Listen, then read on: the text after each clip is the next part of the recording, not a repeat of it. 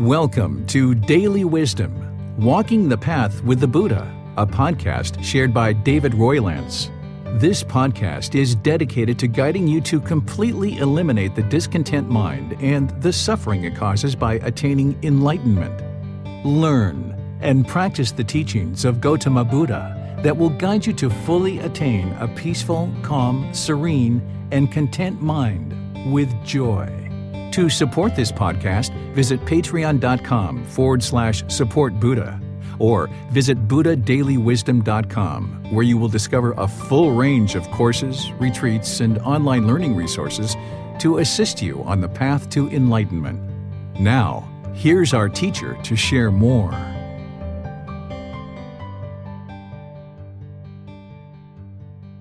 Sawadee Hello and welcome to Daily Wisdom Walking the Path with the Buddha.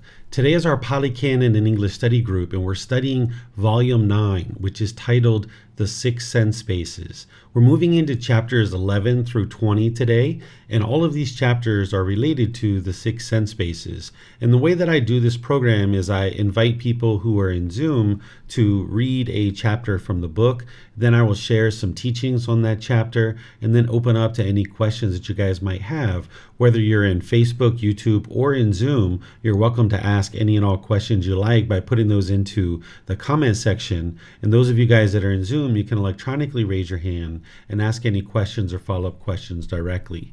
So, for those of you guys that are in Zoom, if you would like to read at any point, just raise your hand and I'll be able to call on you so you can unmute and then you'll be able to read the chapters for today's class. So, this first chapter that we have is chapter 11. This chapter is titled, With Destruction of Excitement, the Mind is Liberated. Seeing rightly, he experiences the fading away of strong feelings. With the destruction of excitement comes the destruction of craving. With the destruction of craving comes the destruction of excitement. With the destruction of excitement and craving, the mind is said to be well liberated. Okay, so let me help you guys understand this because sometimes when people see the Buddha teaching this type of thing, they're like, whoa, hold on a second. You know, I'm getting rid of excitement, and that's what it means to be enlightened. And people tend to misunderstand and they associate a lack of fun with enlightenment. And this isn't true because if it was not fun to get to enlightenment and attain enlightenment, who would ever be interested in ever getting to enlightenment? Instead, what the Buddha is talking about here is conditioned pleasant feelings, and he's using the excitement to represent those conditioned pleasant feelings. So here he says, seeing rightly, he experiences the fading away of strong feelings. So seeing rightly is having cultivated a certain amount of wisdom. So having cultivated a certain amount of wisdom, and you train in those teachings and you train the mind, you experience this diminishing of strong feelings.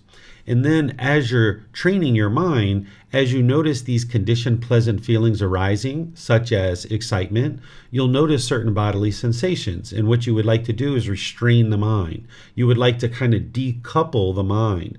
The mind's wired to have conditioned feelings because of its craving, desires, attachments, that mental longing and strong eagerness, the wants, the expectations.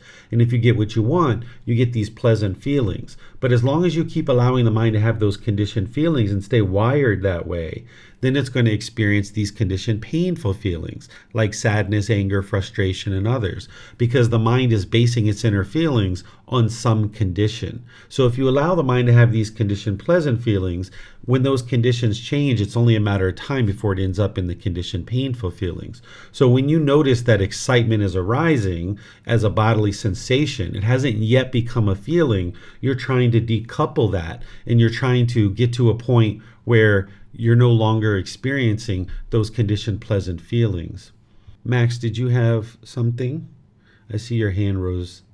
Yes, sir. Uh, so we're, uh, I guess, another way of looking at it is we're getting rid of uh, uh the excitement, but we're also getting rid of um, other feelings such as anger, hatred, depression, anxiety, as well, correct? Yes, that's exactly correct. I'm sorry. I thought maybe there was something wrong with the audio or something like that. That's why I thought you maybe raised your hand. But yes, you're oh, you're correct, Max. No, that's fine. That's fine. I just usually when you guys raise your hand so early, it's something with the audio, so that's why I called on you. But there's more to explain here. But yes, you're 100% accurate in what you're describing there, Max. That by getting rid of the conditional pleasant feelings, because with the conditional pleasant feelings, the mind can only be happy or excited when these conditions are met, right? Like if my mom calls me, if my kids behave, if my bank account is this, if I buy a motorcycle today, right? I know a little bit about your life, Max. If it's sunny outside, if I get to spend time with my kids, you know, yada, yada, yada. There's all these conditions, and the mind might be forming its conditioned feelings based on any number of these conditions. And if we continue to allow the mind to do that, then when we don't buy a motorcycle, when our mom doesn't call us, when our bank account isn't whatever amount, $1,000 or $2,000, when it's not sunny outside, any one of those conditions that aren't true, then the mind ends up in the stress or anxiety or the sadness or anger, despair, some other discontent feeling. So you're rewiring the mind to let go of this temporary happiness, this temporary excitement, so that you can get to the permanent joy where this is unconditioned joy, the unconditioned peacefulness and calm. So when you can rewire the mind in that way, then you'll experience more and more of this unconditioned joy coming through in the mind. So what you're doing is you're restraining the mind. The Buddha doesn't talk about it here, but by you destroying excitement, by you destroying that bodily sensation where it's arising in the body first before it becomes a feeling, then you can actually eliminate the craving, desire, attachment that's causing the discontent feelings to be formed. So, by eliminating craving, desire, attachment, you're eliminating the condition that's causing these conditioned feelings. And not just the conditioned pleasant feelings, but also the conditioned painful feelings. So, here the Buddha is explaining to destroy this conditioned feeling of excitement. And when you do that through cutting off and letting go of the bodily sensations, then you are also destroying the craving that actually produced it. You're like cutting back this wild bush. And then the Buddha is saying, okay, with the destruction of craving, when you destroy craving, desire, attachment, those mental longing, strong eagerness, you're eliminating the conditioned feelings. So by eliminating the conditioned pleasant feelings, you're eliminating the conditioned painful feelings. Then you can get to the unconditioned joy. And then he's saying, okay, with the destruction of excitement and craving, now the mind is said to be well liberated, meaning you're experiencing this freedom from strong feelings. You're experiencing the freedom of all those conditioned experiences. So let me see what questions you guys have about this particular chapter. You can put that into Facebook, YouTube, or Zoom, or you can electronically raise your hand and ask any questions that you like in Zoom. Okay, so it looks like Max got his question answered there. So I'll go ahead and move to the next chapter, which is chapter 12. Here, this one is titled Craving Desire is the Root of Discontentedness. Whatever discontentedness arose in the past, all that arose rooted in craving desire, with craving desire as its source for craving desire is the root of discontentedness. Whatever discontentedness will arise in the future, all that will arise rooted in craving desire, with craving desire as its source, for craving desire is the root of discontentedness. Whatever discontentedness arises, all that is rooted in craving desire, has craving desire as its source, for craving desire is the root of discontentedness. So, in the Four Noble Truths, the very beginning teaching of the Buddha, in order to establish right view, where you understand the problem in the unenlightened mind is discontentedness, the cause of the problem is craving, desire, attachment. The elimination of the problem is to eliminate craving, desire, attachment. And the path forward to completely eliminate discontentedness is the Eightfold Path. You learn that in the Four Noble Truths.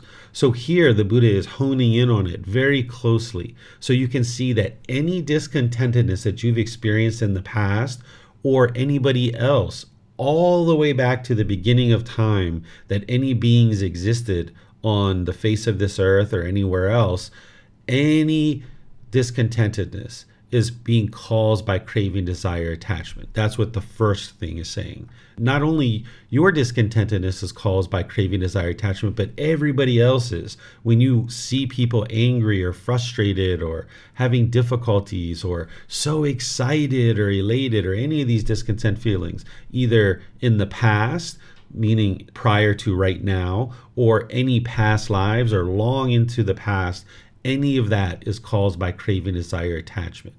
And then he's saying any discontentedness in the future. So as you experience any discontentedness in the future, or anybody else experiences discontentedness long into the future, to the end of time, that's all being caused by craving, desire, attachment. And then any discontentedness that is being experienced now in the present moment, it's all being caused by craving, desire, attachment. So those pleasant feelings, happiness, excitement, elation, thrill, exhilaration, euphoria. It's all being caused by craving, desire, attachment. The conditioned feelings are being caused by this craving, desire, attachment. Those painful feelings, the sadness, anger, frustration, irritation, annoyance, guilt, shame, fear, stress, anxiety, those are all being caused by craving, desire, attachment. And then any loneliness or boredom or shyness or resentment, jealousy, any of these discontent feelings, it's all being caused by craving, desire, attachment. And this is why you don't need to run out and learn 50 or 100 different meditations because you don't need one meditation for stress and one for loneliness and one for sadness and one for anxiety because all of these discontent feelings are being caused by the same underlying thing, which is craving, desire, attachment. So that's why you use breathing mindfulness meditation to address that very directly, and practicing generosity, where you're training your mind to let go, no longer holding on and clinging.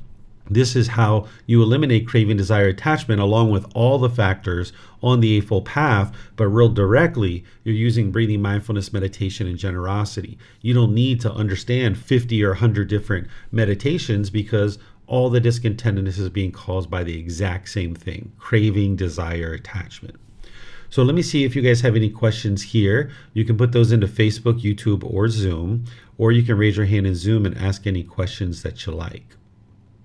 All right. I'm not seeing any questions anywhere. So, what I'll do then is just move on to the next one, which is chapter 13. And remember, those of you guys in Zoom, you're welcome to read at any point by just raising your hand electronically, and you'll be able to volunteer to read if you guys would like to do that. So, this one, chapter 13, is titled, What One Intends, One Has a Tendency Towards. Monks, what one intends and what one desires, and whatever one has an obsession towards, this becomes a basis for the maintenance of consciousness. When there is a basis, there is a support for the establishing of consciousness. When consciousness is established and has come to growth, there is the production of future renewed existence. When there is the production of future renewed existence, future birth, aging, and death, sorrow, grief, pain, displeasure, and despair come to be. Such is the cause of this whole mass of discontentedness. So here, the Buddha is essentially using some other words to talk about craving, desire, attachment. He's talking about what one intends, what one desires, and obsession. You can notice that when the mind is craving, it's almost obsessed it's almost like on on this cycle this wheel just going and going and going and going. If you have a big major financial decision if you have a big job that's coming up if you have a certain new life partner that you just meet you might notice that your mind is just obsessively thinking about this thing. This is what can make it very challenging for people to sleep at night because their mind is just obsessively thinking about one particular thing. And this is the craving desire attachment. It's like being in a cycle so the Buddha is kind of setting up here what he's going to explain in a later discourse that we're going to study today that it's this craving, desire, attachment that is what causes the rebirth. It causes a new consciousness. So if there's craving, desire, attachment in the mind, this fire is burning, then there's the maintenance of this consciousness. It continues on and on and on. So when there's a basis, there is support for establishing of a consciousness. So when there's craving, desire, attachment in the mind, then there's a basis for this consciousness to be reestablished in a new birth. And that's what he's describing here in this next one. When consciousness is established and has come to growth, there is the production of a future renewed existence. And now, once there's a new existence, then because of the existence, there's birth, aging, death, sorrow, grief, pain, displeasure, and despair. Every being that's ever been born has experienced discontentedness because they're continually stuck in the cycle of rebirth.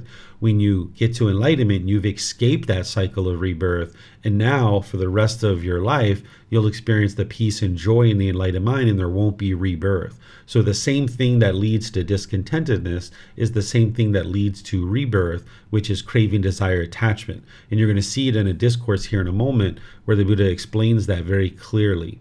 So, this is how this whole mass of discontentedness comes to be is that it starts with craving desire attachment and then it leads to continued consciousness in birth. And if there's birth there's going to be aging and death sorrow grief pain displeasure and despair. Any questions here on this chapter?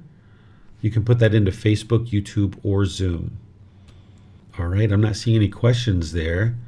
Here's a very short chapter chapter 14 this one is titled Do Not Favor Existence, Not Even for the Lasting of a Finger Snap. Monks, just as even a small amount of dung has a foul smell, so, likewise, I do not favor existence even for an insignificant amount of time, not even for the lasting of a finger snap.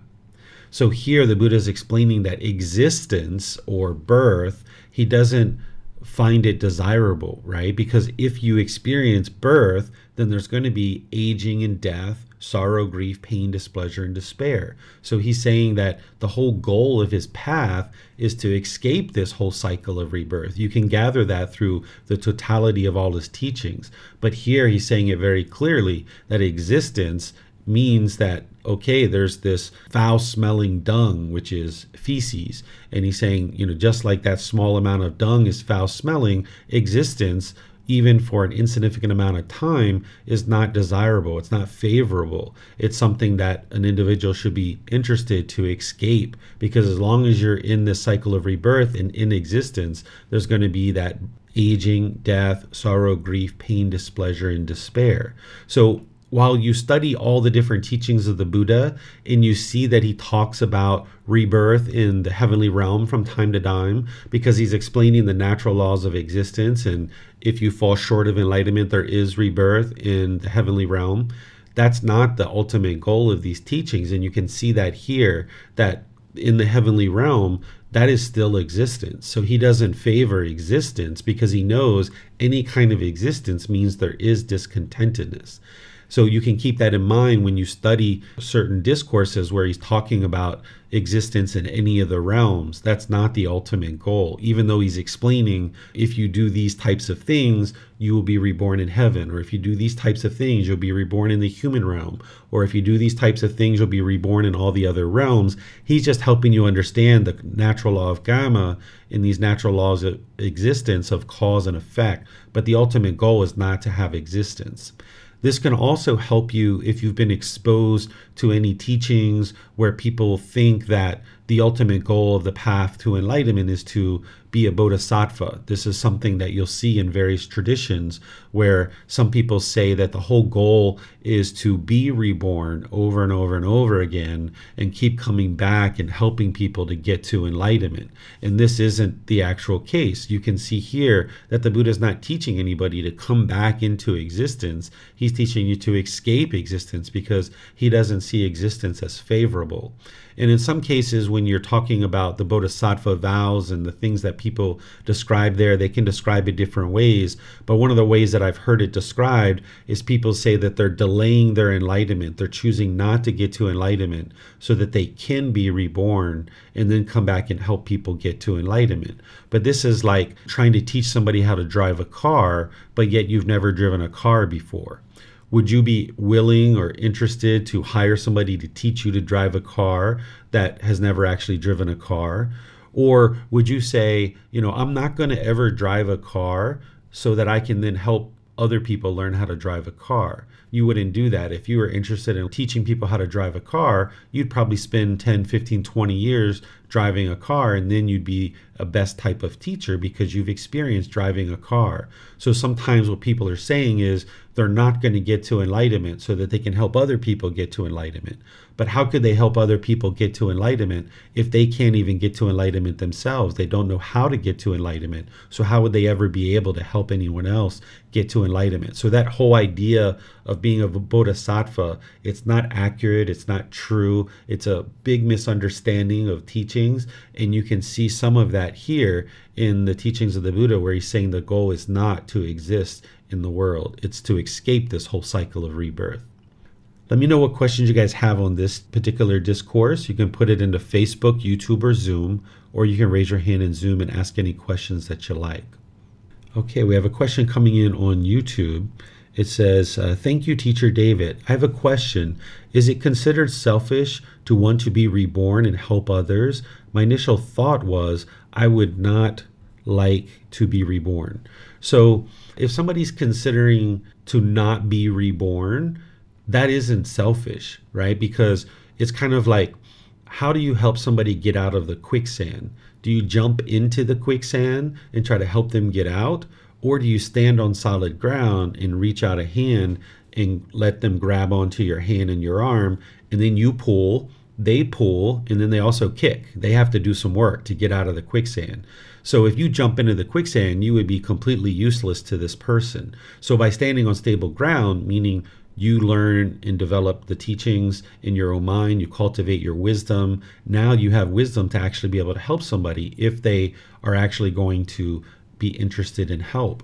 And this is how you can truly help someone. And that's not selfish because, in my opinion, if somebody stays unenlightened, that's selfish because now, when you're unenlightened, you're going to be causing harm through your intentions, your speech, your actions, your livelihood. You're going to be putting harm out into the world, and other people are going to have to deal with this harm. And of course, you're going to have to deal with the results of that harm coming back to you as well.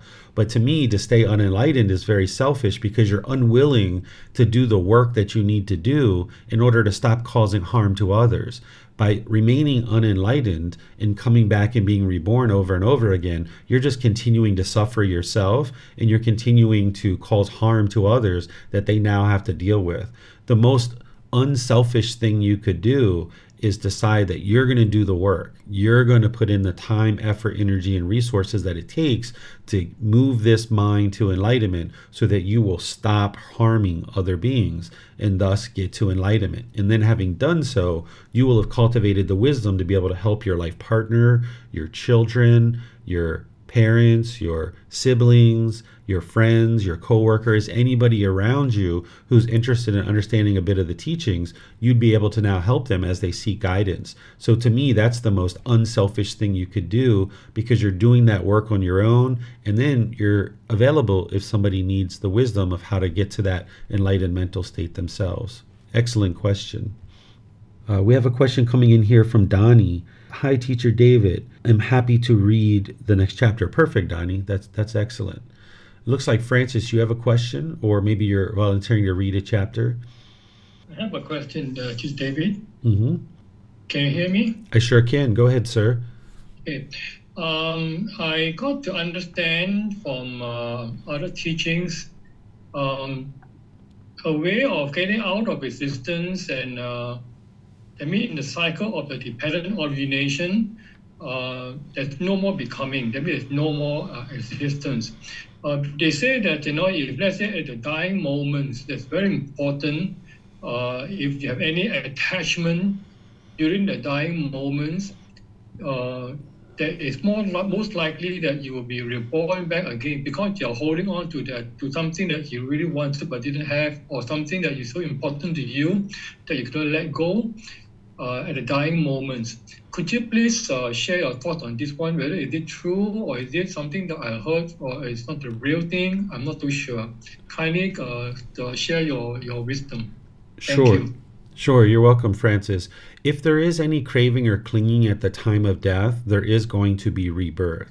But the idea of potentially, you know, waiting until you're on your deathbed to try to eliminate craving desires and clinging and things like that, that's unrealistic for somebody to, you know, magically or even actively eliminate craving, desire, attachments at the time of death it's better to do what you guys are doing, which is you're learning, you're reflecting to independently verify the teachings, and you're practicing now so that long before you ever get to death, you've already eliminated your craving and clinging so that now you can experience whatever amount of time you have left with that peaceful and joyful mental state. So if you've done your work, you will have eliminated craving and clinging long before death. And by the time you get to your deathbed, you'll just continue to remain joyful and peaceful, even though you're headed to death. The mind knows that you're headed to death. You could be headed to death for a couple of weeks or a couple of months, and you wouldn't be sad, you wouldn't be disgruntled because you've already eliminated craving and clinging, and your mind's already peaceful and joyful. So you're not going to have sorrow and grief and displeasure leading into death if you've already eliminated craving and clinging and your mind's enlightened. But if you're not enlightened and you're headed towards death, as you get closer and closer to death, the more that you can let go of any craving and clinging, the better. It's only going to help you in your next life because the least amount of craving and clinging you have means you're going to have an improved rebirth in your next life and you'll have less craving and clinging to deal with in your next life. But my goal for each of the individual students who study with me and what I encourage you to do is set your goals on getting rid of craving and clinging long before death so that you can enjoy whatever amount of time you have, whether it's 60 years before death, whether it's 10 years before death, whether it's 10 minutes before death. If you can get to enlightenment, you'll enjoy the peace and joy of that enlightened mental state long before death. And then as you're headed towards death, if you haven't gotten to enlightenment, just be sure to try to clear out as many attachments as possible from the mind. Don't hold on to anything because there is the potential to get to enlightenment at death, which would be the next best ideal thing because at least you're not going to be reborn. But you spent your life being agitated and annoyed and irritated and all those other discontent feelings, but at least you're not going to have a new existence. You're welcome, Francis. Pleased to help you. Okay, let me see if we have any other questions here. All right, we don't have any other questions. So, Donnie, if you'd like to read this next chapter, feel free. Craving is the fuel for of rebirth. I declare, Vaccha, rebirth for one with fuel, not for one without fuel. Just as a fire burns with fuel, but not without fuel. So, Vaccha, I declare rebirth for one with fuel, not for one without fuel. Master Gotama, when a flame is flung by the wind and goes some distance. What does Master Gotama declare to be its fuel on that occasion? When Vaccha, a flame is flung by the wind and goes some distance, I declare that it is fueled by the wind. For on that occasion, the wind is its fuel. And Master Gotama, when a being has laid down his body but has not yet been reborn in another body, what does Master Gotama declare to be its fuel on that occasion? when Vaccha, a being has laid down this body but has not yet been reborn in another body, I declare that it is filled by craving. For on that occasion, craving is its fuel. All right, thank you, Donnie. So here the Buddha just says it very clearly and very straightforward that it's craving that is the fuel that causes rebirth. And if there's fuel, then there's going to be rebirth. If there's craving, there's going to be rebirth. So rebirth is for one that has fuel. Well, what's fuel? The fuel is the craving, desire, attachment. And then not for one without fuel. So if you don't have craving, desire, attachment in the mind, there is no rebirth. And this is very clear, very straightforward. And then he gives this analogy to be able to help you understand it. And I think it's a really helpful analogy to understand the whole cycle of rebirth. That if you think about a fire and you're putting on logs onto the fire, and these logs are the fuel that's fueling the fire. Those logs, those fuel of the logs, they're sending off sparks into the air. And now the wind is going to carry that spark and keep it lit. And then it's going to land on the ground and now it's going to start a new fire.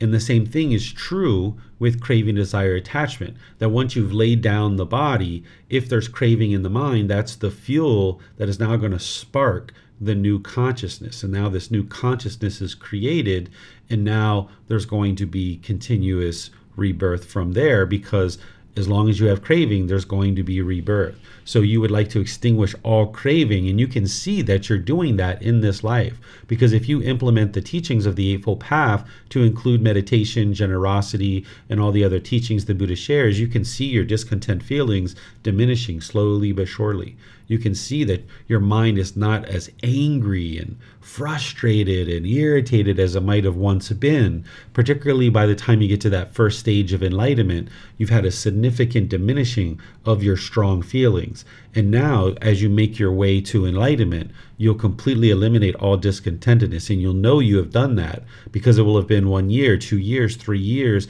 and there's no discontentedness that's arising. And you'll also know at that same time is not only have you eliminated discontentedness and attained enlightenment, but you'll never experience rebirth ever again because you've eliminated the fuel that causes that rebirth. And you'll be able to observe that through your own mind because there'll be nothing but peace and joy in the mind. What questions do you guys have on this chapter?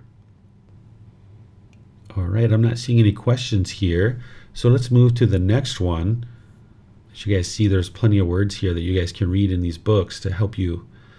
So this is chapter 16. And those of you guys in Zoom, you're welcome to volunteer at any point. Just raise your hand electronically and I'll know that you'd like to read. So here the title is With Gratification, Craving Increases. Suppose, monks, a great bonfire was burning, consuming 10, 20, 30, or 40 loads of wood, and a man would cast dry grass, dry cow dung, and dry wood into it from time to time. Thus, sustained by that material, fueled by it, that great bonfire would burn for a very long time. So, too, when one lives reflecting on gratification in things that can be clung to, craving increases. With craving as condition, clinging comes to be. With clinging as condition, existence. With existence as condition, birth. With birth as condition, aging and death, sorrow, grief, pain, displeasure, and despair come to be. Such is the cause of this whole mass of discontentedness. So once again, the Buddha is using this analogy of the fire in the mind, right? This craving, this anger, this ignorance, we refer to as the three poisons, the three unwholesome roots, also referred to as the three fires. And what you're doing is you're working to extinguish these through the Eightfold Path and training the mind on the path to enlightenment. And one of the things the Buddha is describing here is about this gratification, that when you reflect on gratification, that this is going to cause the craving to grow and increase. So let me give you some examples so that you can understand this. Say at one time you were a quite wealthy person and then now you don't have much money. You're you kind of have very basic resources that you need in order to sustain life. But at one time, you had all the greatest clothing and shoes and cars and food and houses and all kinds of amazing things. You had all these resources available to you and you took pleasure in all these different things. Well, now when you have less resources, if you sit there and you kind of feed on that and you kind of feed the mind about all these pleasant things that you once had, you're feeding the mind that gratification and now the craving for those things can grow right? Or let's just use another example. At one time i was uh, getting rid of coffee as part of my practice because i knew that the caffeine wasn't good for the mind. So as I was letting go of coffee, if you allow the mind to take gratification in, like, oh, that milky flavor, that sugary flavor, oh, the smell and aroma of the espresso or the cappuccino or whatever, or the sound of that machine in the coffee shop, and you just kind of like reminisce in the mind about those gratifying things, now the craving for those things will increase. And you can use example after example, whether it's whether you used to use drugs and alcohol and maybe you think back to all those different times where you were with your buddies or with your girlfriends or boyfriends hanging out drinking alcohol you know laughing it up and all kinds of hilarious things occurring. If you feed the mind that gratification and continue to stay clinging to it it's just going to allow the craving to continue to increase. So when you're noticing these thoughts coming up from the past where these are things that you're choosing to let go of you need to be able to cut that off and let it go. Don't feed the mind this gratification. Don't allow the mind to dwell in those gratifying feelings from the past. Whether you're just walking down the street, whether you're driving a car, whether you're in the shower, and these thoughts come to your mind, all this gratification, you would like to cut it off and let it go and don't feed the craving because then the craving is just going to expand and increase, and then you're more likely to pursue those cravings and latch onto them. So you need to get those completely out of the mind. But as your cravings are diminishing, you'll tend to have these thoughts of the past things that you experienced and those gratifying experiences. We tend to remember those gratifying experiences and we don't tend to remember the heartache and the misery. So if you ever had a boyfriend or girlfriend in the past and you guys had all kinds of wonderful gratification, maybe going out to the movies or dinner or spending time talking and great conversations, maybe you had sexual contact, but also at some point you guys had bitter arguments and disagreements and you know maybe even throwing things around the house and slamming doors perhaps or things like this what the mind tends to do when it's letting go of its craving and clinging, it tends to think about all those wonderful, gratifying things. You don't think about the heartache and the misery. So you need to be able to cut off and let go of the mind feeding that craving by not allowing the mind to dwell in that gratification. And that's what will allow you to fully eliminate the craving and the clinging that the mind's doing. Because if you allow the mind to continue to crave and cling, like what the Buddha is describing here, which is kind of the last part of dependent origination, if you allow the mind to continue to crave and cling, it's going to lead to birth. And eventually, it's going to lead to, once again, renewed existence aging, death, sorrow, grief, pain, displeasure, and despair. So, the longer you allow your mind to dwell in that gratification, the cravings just increase. It's harder to get rid of the cravings. It's more challenging to get to enlightenment. And now you have the potential to be reborn if you die with craving in the mind.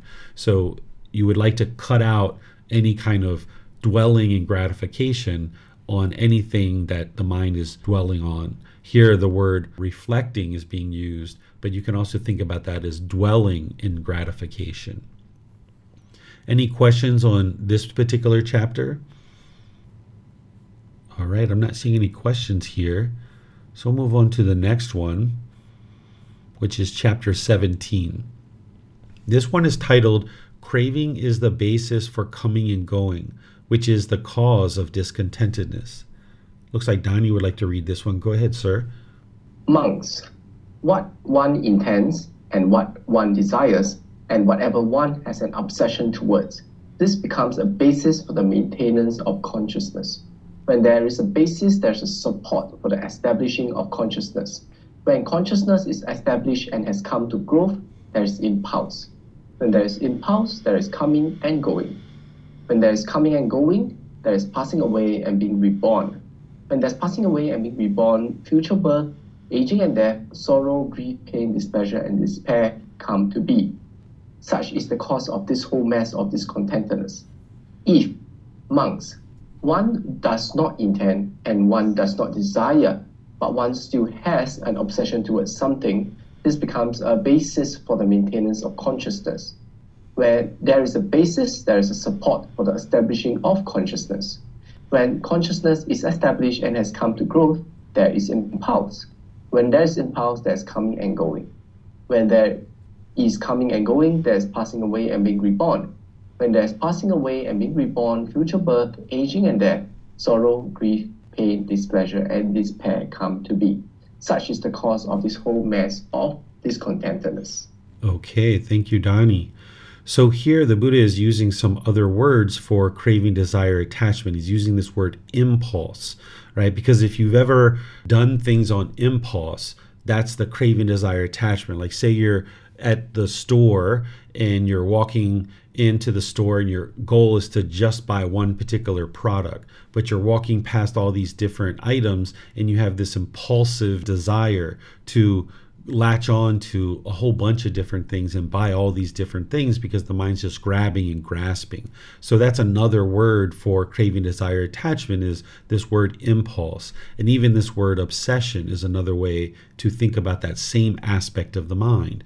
This is all what's causing the consciousness to be maintained and continue. This is what's leading to continuous rebirth. And when there's impulse in the mind, then there's this coming and going. What the Buddha means by this is if you've ever been in a situation where you've gone somewhere and then whether it's vacation, whether it's to your friend's house or to a restaurant or whatever, and you just feel kind of antsy, you just feel like, gosh, I, you know, I, I'm not content here just being in this one spot. It's like the mind always wants something else. It's like the grass is always greener on the other side. So when there's impulse, when there's craving, desire, attachment in the mind, there's this constant coming and going where you can't be content in the present moment just with whatever happening is happening. You feel like almost you need to always be on the go. If you've been like go, go, go, go, go, go, go, go, go in your life, this is the mind having craving. It's just never content to be restful and relaxed in the present moment. So when you eliminate impulse, when you eliminate craving, desire, attachment, you eliminate this coming and going. But as long as there's this craving and desire, this impulse in the mind, there's going to be this continuous coming and going where you're not content in the present moment. And that's where there's going to ultimately be rebirth, which is the Buddha's talking about here. So when you eliminate this coming and going, then there is going to be no rebirth. And it's important to start associating other words besides just craving, desire, attachment, which are the ones I tend to focus on as a student's first getting started. But as you start to expand your understanding and deepen your understanding of craving, desire, attachment, you can see these impulses. Sometimes they can be really strong, sometimes they can be very subtle. And when you notice those, you'd like to cut them off and let them go, eliminate them. Don't allow the mind to do that. Because as long as you allow the mind to be wired that way, it's going to continue to do that. You're trying to decouple that and break through it so that you're rewiring the mind and you can just choose to make wise decisions based on what you need in life rather than what you want and what the mind's chasing. Then you can get to a point where you can just be content in the present moment and there's not this constant coming and going where you feel like you can't ever be content in the present moment wherever you're at and what you're doing at this particular moment.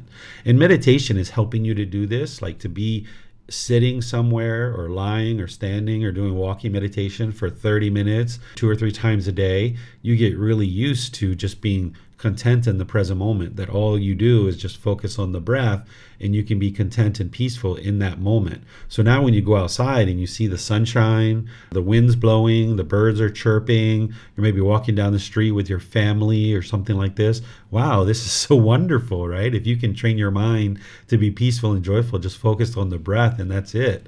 And you don't need anything else when you're out there actually doing stuff with your family and with other people, it's like, wow, this is all just a bonus because you've gotten to the point where you're just completely peaceful and content and calm and joyful in the present moment, focused on the breath. So now all these other things that you do in your life, whether it's going to work, whether it's staying at home with your family, going to the movies, going to the mall, going out to a restaurant with your family, wow, this is just all a bonus. So you can get to that point where you don't feel like you have to constantly be coming and going. You can be content in the present moment. So let me know what questions you guys have here. Remember, you can put that into Facebook, YouTube, or Zoom, or you can raise your hand in Zoom and ask any questions that you like. So it looks like Francis has a question here. Do you have any teaching on walking meditation? Yes, I teach this in the various courses and retreats that I teach, and I've done a video on it. If you go to our YouTube channel and you type walking meditation in the search for our YouTube channel, it should be the first video that comes up. I'm going to be teaching a course and a retreat coming up in January that I'm going to be doing here in Chiang Mai, but I'm live streaming these. I'm teaching courses all the time here in Chiang Mai, usually one or two weeks per month. I'm teaching a, a five day course or a retreat. Some people might call it a retreat. I'm teaching those all the time, every single month. But the ones in January, I'm going to be live streaming And I've got it set up where I can have a student follow me around with a camera and I'll be able to teach walking meditation live in January. But in the meantime, you've got the video to watch that you could learn that way as well. And you guys are always welcome to come here and learn in Chiang Mai as well, because at the temple we have courses and different retreats happening all the time here. And you can find all that information on our website at buddhadailywisdom.com. Oh, Max put in the, the link there for you, Francis. Very kind of you, Max. All right. So I'm not seeing any questions here on this chapter. I'll move on to chapter 18. All right, go ahead, Donnie, if you'd like to read this one. The end of coming and going. For him who clings here is wavering. For him who does not cling, there is no wavering. Having eliminated wavering, there is calm. Calm being present, there is no bending. Having eliminated bending, there is no coming and going to birth. Having eliminated coming and going, there is no death and reborn. Having eliminated death and rebirth, there is no here or there, nor anything between the two. This indeed is the end of discontentedness. Okay, thank you, Donnie. So here, the Buddha is talking about this wavering. What he's talking about here is in your decision making, that when you cling, there's going to be wavering. That you make a decision and you start walking down the road with that decision, but then you're clinging, so you go back to an old decision or revert back to an old decision. So let me give you an example. Say you were in a relationship with a boyfriend or a girlfriend and you guys decided that you're going to end the relationship and now you decide to move on. And now as you're moving on your mind kind of wavers. At one time you realize it was a wise decision to move on but now as you're moving on because the mind is still clinging to that partner you might try to revert back to that partner and try to get back in with that partner because your mind's still clinging. So your mind is going to waver. The same thing with like when i was getting rid of coffee or maybe when you're getting rid of alcohol or some other drug you might have made a wise decision. You start walking forward away from that particular craving or clinging. And then as you make your way down that path to start getting away from that craving or clinging, the mind is still clinging. So your mind wavers. And now you go back to a decision that you once realized was unwise. But because your mind wasn't fully set in its understanding and its decision and it still has clinging, you're kind of holding on to that decision from the past and now you revert back to it. But for one who does not cling, there is no wavering. Because when your mind is stuck like that and you're trying to go forward, but yet you keep reverting backwards to this ex boyfriend or this ex girlfriend, or maybe if you're trying to get away from drugs or alcohol and you relapse and keep going back to it or something, this is very difficult for one to experience that constant walking forward, you know, three steps forward, five steps back, you know, 10 steps forward, 20 steps back kind of thing. And it really hinders you from having forward progress in your life. So, understanding that what you would like to do as you make your way closer, closer to enlightenment is any decisions that you make, no matter what they are in your life, is you would like to really think them through. Take in all the variables, take in all the information of what it is that you're going to need to make a decision about, and then get very confident in that decision. Make your decision and walk forward. Don't look back right? Because you've now made the decision and it was wise for you to walk forward. If you're in the process of making this decision and you're collecting up information and you need to talk to your Buddhist teacher and get help, you can share with me, hey, I've got this major decision. Here's some of the variables. Here's some of the information. Here's what I'm thinking. You know, what is the natural law of karma or what are the Buddhist teachings on this? So you might talk to your Buddhist teacher. You might talk to your life partner. You might talk to your friends or your parents or your brothers or your sisters. And now, as you fully take in all the information, you make your decision and you walk forward and you realize, like, okay, I'm not going to cling to this thing. But now, as you're walking forward, if you receive new information that's going to update your decision because there can be impermanence. As you make your decision you maybe have collected up that information you've made your decision you're walking forward maybe you're a couple of weeks or a couple of months into that decision and now you get updated information. So now you don't cling to your decision from the past you update your decision and you now improve your decision making so this is how you ensure you're not wavering is by eliminating clinging because if your mind wavers back and forth, you'll make it very difficult for you to make forward progress in life. So when you eliminate this wavering through eliminating clinging, by eliminating clinging, you eliminate the wavering. So by eliminating the wavering, then the mind can be calm. Because when your mind is wavering, like I mentioned, it's it's very problematic in the mind. You're just constantly waffling back and forth. The mind can't be calm. When the mind's calm in the present moment, then there's no bending. What the Buddha's talking about here is going opposite of the path to enlightenment. So, using that example of drugs and alcohol, if say you're using drugs and alcohol and now you've made a decision to walk forward, and now you're walking forward for two or three or four, five, six months, and now because of the clinging, the mind goes back to the alcohol, right? Because of the clinging, because of the wavering, because of the lack of calmness, there's now bending that you're no longer practicing the path to enlightenment and you're not making this clear, direct progress towards the enlightened mental state because of this wavering and because of this clinging. That's what's causing you to now bend and not make this straight direction towards enlightenment. So, having eliminated bending, where you're not going opposite of the path to enlightenment, now there's no coming and going, meaning there isn't this continuous rebirth over and over and over and over again, that you're not going to be experiencing that. And when there's no rebirth, then there isn't this death, there isn't the continuous discontentedness that is experienced. So when you eliminate the clinging, which the Buddha is a, a master of showing this cause and effect, when you eliminate clinging, then there's no wavering when you eliminate wavering, then there's this calm in the mind. When there's this calm, then there's this no bending. You're not bending the path and the guidance that he's providing you. You're not bending around that. You're walking the straight path. When there's no bending, then there's no coming and going because you would have gotten to enlightenment. There's no more rebirth. So, having eliminated rebirth, there's no more death, there's no more rebirth. And then what the Buddha is saying is there's neither here nor there, nor anything between the two, meaning you're just content in the present moment. Because you've eliminated death, you've eliminated rebirth, all there is is the present moment. You'll have memories of the past, uh, you'll know that there is a future, but the mind will just be firmly rooted in the present moment. And you're just making decisions in the present moment. And one decision after another leads to continuous improvements in your life because by the time you've gotten to enlightenment, you've got full wisdom of the path to enlightenment. You no longer experience discontentedness, and every single decision you make is wise and it leads to wholesome outcomes. You're no longer experiencing any unwholesomeness. And that's why the Buddha says, This indeed is the end of discontentedness, because you've now eliminated clinging, which eliminates all these other things that one would be experiencing. Thus, discontentedness is eliminated. So, what questions you guys have on this chapter? Okay. I'm not seeing any questions here. So we'll move on to the next chapter. Uh, Max, are you going to, is that for reading or is that a question?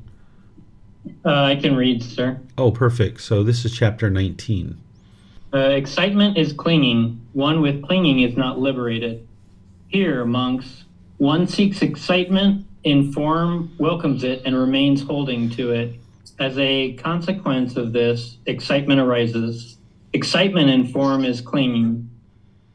One seeks excitement and feeling, welcomes it, and remains holding to it. As a consequence of this, excitement arises. Excitement and feeling is clinging. One seeks excitement and perception, welcomes it, and remains holding to it. As a consequence of this, excitement arises. Excitement and perception is clinging. One seeks excitement in volitional formations, choices, decisions, welcomes it and remains holding to it. As a co- consequence of this, excitement arises. Excitement in volitional formations is clinging. One seeks excitement in consciousness, welcomes it, and remains holding to it. As a consequence of this, excitement arises. Excitement is a consequence, er, is a consciousness sorry let me start over excitement is con- in excitement in consciousness is clinging with one's clinging as condition ex- existence comes to be with existence as condition birth with birth as condition aging and death sorrow, grief, pain, displeasure, and despair come to be. Such is the cause of this whole mass of discontentedness. Okay, thank you, Max. So here the Buddha is talking about clinging to the five aggregates. They're also referred to as collections or elements. These are the things that make a living being a living being.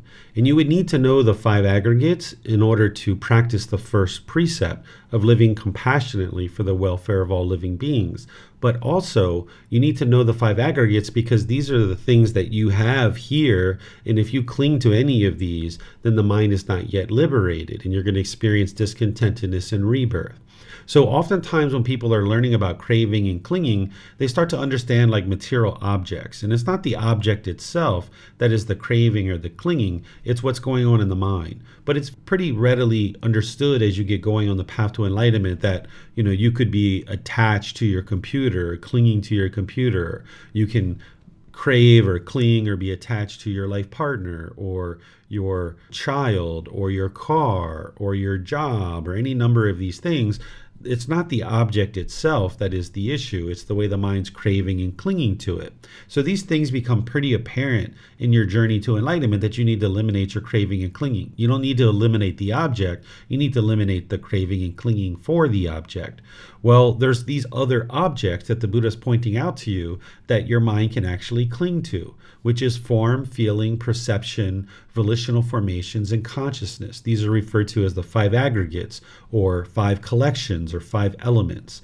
What it's referring to is this physical form that you have. This physical form is the physical body. If you are clinging to this physical form, you're wanting it to be permanent. So now when you see a wrinkle or you see a pimple or a mole or gray hair, or you start losing your hair, or you get a little bit of fat in certain places, now your mind's going to be discontent because your mind's clinging to a certain appearance and you're wanting that to be permanent. And when you start seeing things change, now your mind is going to experience this discontentedness. So if you get excited with this physical form, like say you go to the gym and you've been working out a lot, and yeah, maybe the body is looking better than it once did. If you allow the mind to be excited about that, having conditional excitement, that physical appearance in the gym it's not permanent that as you age that's going to fade away over time so if you allow the mind to get excited based on the condition of this physical form looking a certain way maybe youthful and very athletic as you age you'll experience painful feelings so the Buddha is explaining to you to not welcome and remain holding on to this physical form because once excitement arises, now you're clinging to your physical form and it's only a matter of time before you experience painful feelings. The same thing is true with not only form, but the feelings as well. These are the pleasant feelings, painful feelings, neither painful nor pleasant. If you've ever had certain pleasant feelings and you cling to those feelings, maybe something's happened in the past. Maybe when you were in high school, you were like very popular and people knew you a lot and you got all these pleasant feelings. Or maybe a certain boyfriend or girlfriend that you had, maybe you got all these pleasant feelings. And now, if you cling to those pleasant feelings and you get excited when those pleasant feelings are in the mind, now those pleasant feelings of conditioned excitement, it's not permanent. So now when your mind moves to sadness, you'll be even more sad. Or another example is someone can cling to the painful feelings. Say somebody dies in your family and now you're sad and you're grieving. Some people cling to those painful feelings because they think if they let go of those painful feelings, it's like letting go of grandma. And they think that their love is what's causing these sadness or this painful feelings or this grief. And they feel like if they let go of the painful feelings, they're letting go of the love. But this is just the misunderstanding and the ignorance of the mind that it's not the love that's causing the grief and the misery when grandma or other people die. Instead, it's the craving, desire, attachment, wanting grandma to be permanent. So you can let go of those painful feelings and not cling to either pleasant feelings, painful feelings, or neither painful nor pleasant, and your mind will be liberated from these conditioned feelings. And the same thing is true about perceptions. What your perceptions are is the way that you view the world, the way that you're certain have views, certain opinions, certain assumptions that you make about the world. You look out at the world and you have a certain perception about other people or about your job or your boss or the country you live in or your president or prime minister or different people around you. You might have certain perceptions about people around you. You shouldn't ever cling to your perceptions. The Buddha teaches you to always work towards the truth and discovering what the truth is. But if you cling to your perceptions of how the world seems to be, then you can't actually see the way the world actually is. And if you take excitement in your perceptions, so perhaps you are really excited about your political affiliation or something like that or or some perception of something that's going on in the world you have a certain clinging to this. Now you might be very argumentative towards other people because of clinging to this perception. So by allowing your mind to get excited by certain perceptions that you have and cling to that perception, now you're going to experience those conditioned pleasant feelings, and then the mind's going to move to these painful feelings as well. Because at some point you might realize your perception was false and it was just an assumption. And now when you realize that your perception was false, you'll end up in these painful feelings. So it's not wise to cling to perceptions. Then he's talking here about volitional formations, which are your choices and decisions. Same thing, you're not interested in clinging to these. Any decisions that you make, if you cling to them, it's only going to cause discontentedness in the mind. Here's an example. Say, like right now, you decide you would like to travel to Australia for your holiday, and that holiday is about six months from now. If you're clinging to this decision that you really want to travel to Australia, and now you've put all this time and effort in your planning and developing this trip. And as you get closer and closer and closer, now something like COVID happens, or maybe there's an airline strike or something like this, and you can't travel. You're going to feel very sad because you're now clinging to this choice and decision. You got so excited about going to Australia that now, when something happens and the plans change, now you're going to be very sad and feeling miserable because of that. Or if you cling to a certain decision, say you send your child to a certain school and you really get excited about this school that you've sent them to. And now you've sent them to this school and then they're there for a year or two or three. And you start learning these unfortunate things that are happening at the school. Well, if you cling to your decision and you get all excited about having sent your kid to this one particular school, when you start hearing all these unfortunate things that are occurring, you might feel very sad or miserable that these things are now occurring. And you might hesitate to remove your child from that school and put them in a better school that would be better for them. So it's unwise to cling to your volitional formations, your choices and decisions. Instead, you make a decision that is wise based on all the information that you have at the current time. And then you put that decision into the world and then you see the results because the natural law of karma is the very best, most unbiased teacher. If you experience any kind of unwholesome results coming back to you, then you can see that there were some unwise decisions that you made, and now gaining more wisdom, you can make wiser decisions in the future. But if you put a decision out into the world and you're experiencing wholesome results, you can see that it was a wise decision. But still, don't even cling to that because you can enhance that decision and make it better and improve upon it. So don't cling to any decisions that you make as you experience impermanence and new information and new variables are coming to you about any particular decision that you are have made, that you're thinking about making, or that you will make in the future, update your decision so that now you can implement the very wisest decision in that particular situation. And then the same thing with the consciousness. The mind can cling to certain identity in the mind or certain things that are in the mind. If you cling to the consciousness and what's going on in the mind and you get really excited about it, now the mind's going to end up in these painful feelings.